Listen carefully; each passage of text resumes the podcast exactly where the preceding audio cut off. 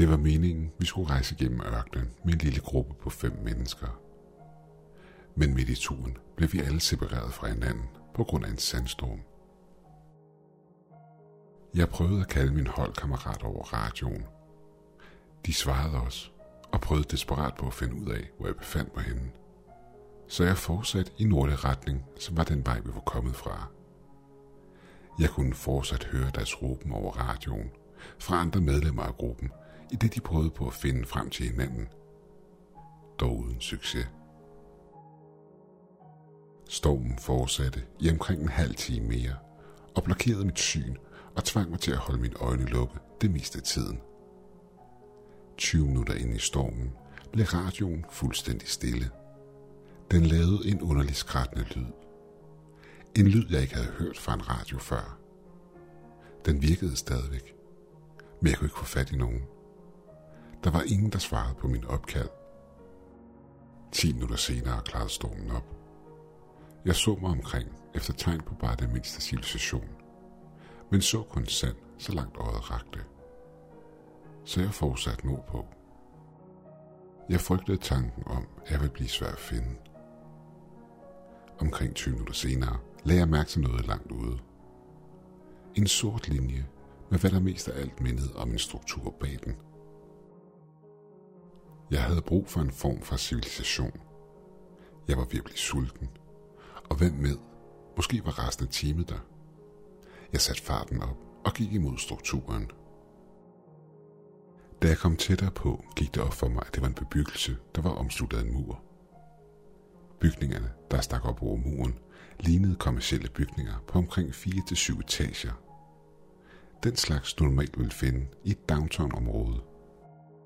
Jeg så åbningen ind et stykke til venstre for mig.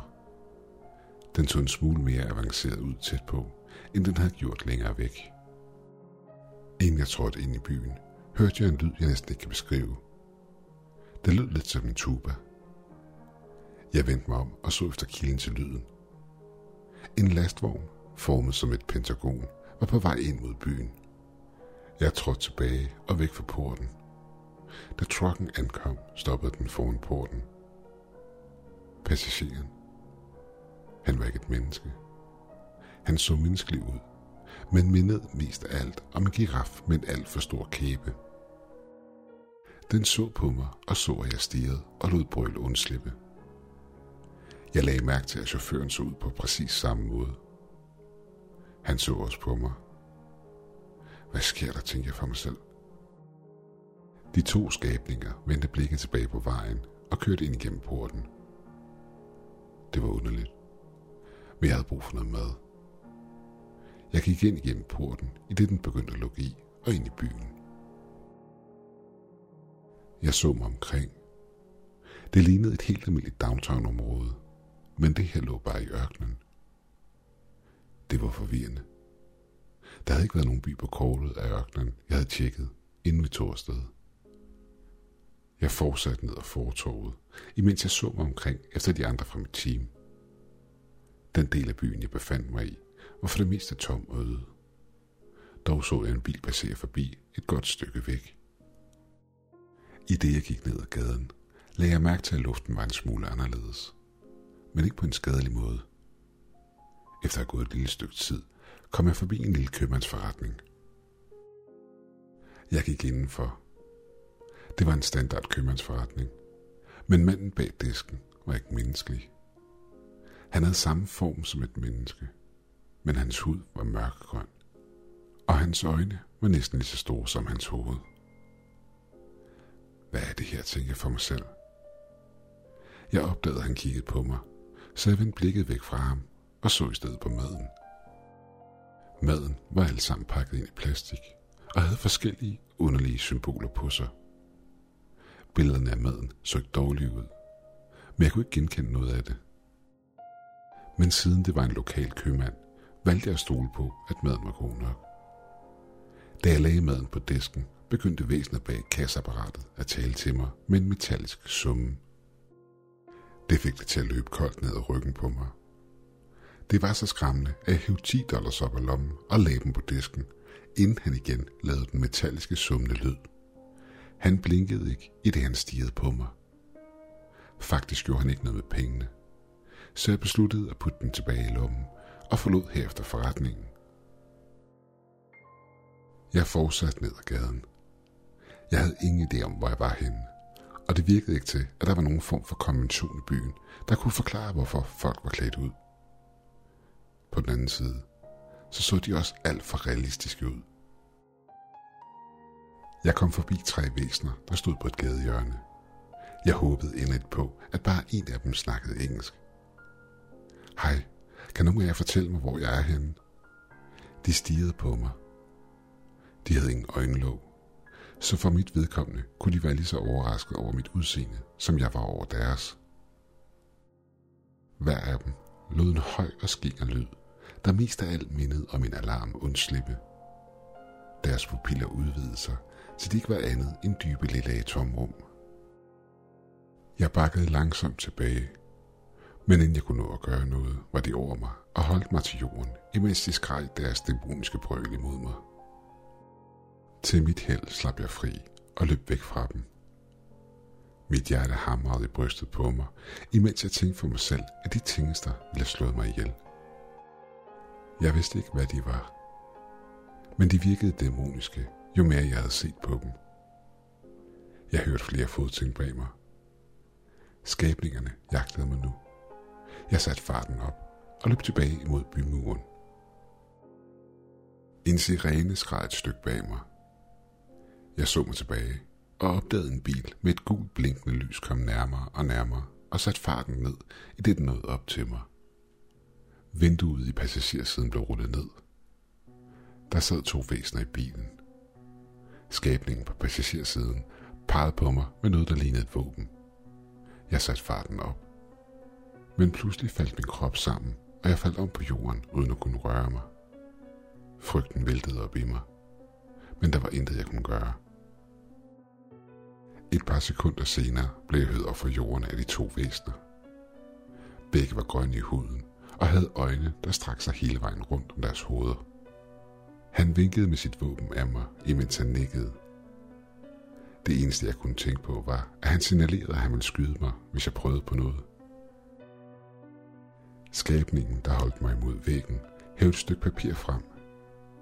Det var et billede af et andet menneske i en celle, samt en masse uforståelige bogstaver op over det.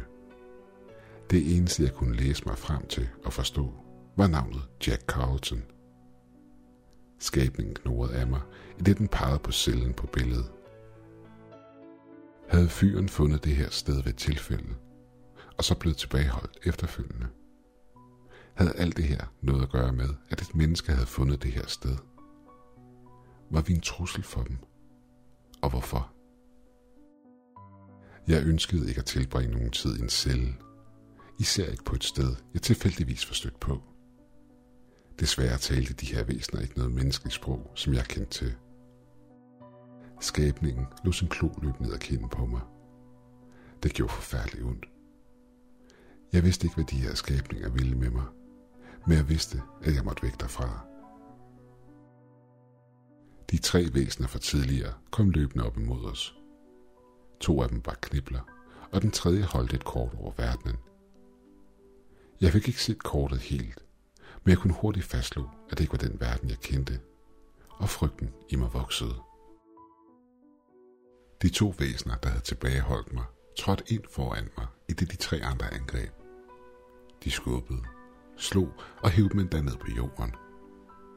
De tre væsener ville tydeligvis have fat i mig, men de to væsener, der havde tilbageholdt mig, stoppede dem. De slog vildt, og høje hyl og skrig og knoren brød stilheden. Imens alt det stod på, besluttede jeg mig for, at det nu var tid til at komme væk. Jeg løb ned ad fortorvet imod bygrænsen og ud i ørkenen. Imens spekulerede jeg på, om jeg ville slippe ud i live. I det jeg løb, lød der flere skud bag mig. Jeg hørte lyden af kugler, der ramte jorden i ved siden af mig. Men jeg fortsatte. Jeg løb i 10 minutter. Alt jeg ønskede var at slippe væk fra byen. Til min overraskelse hørte jeg nogen snakke til mig igennem radioen. Kom ind, Davidson. Kan du høre mig? Vi leder stadig efter dig. Hvis du kan høre det her, så svar. Jeg greb radioen og svarede på opkaldet. Dapperton her, jeg kan høre dig. Jeg ved ikke, hvor jeg er. Der var en underlig by. Jeg blev næsten slået ihjel, svarede jeg. Din lokation er på vores radar nu. Vi er på vej. Hold ud. Min chef fandt mig en time senere, og jeg fortalte ham om byen. Han så på mig og fortalte, at der ikke lå nogen by i den retning, jeg var kommet fra. Han viste mig et kort over området. Intet. Jeg viste ham et sår på siden af hovedet, hvilket gjorde ham en smule utilpas, da der intet var i ørkenen, der kunne være skyld i sådan sår. Han troede selvfølgelig ikke på min historie om væsenerne og byen. I stedet så han bekymret på mig, imens han forestillede sig, hvad det var, der var sket med mig, imens jeg havde været forsvundet. Da jeg kom hjem, slog jeg området op på Google Maps, og der var intet, der tydede på, at der lå nogen by i det område.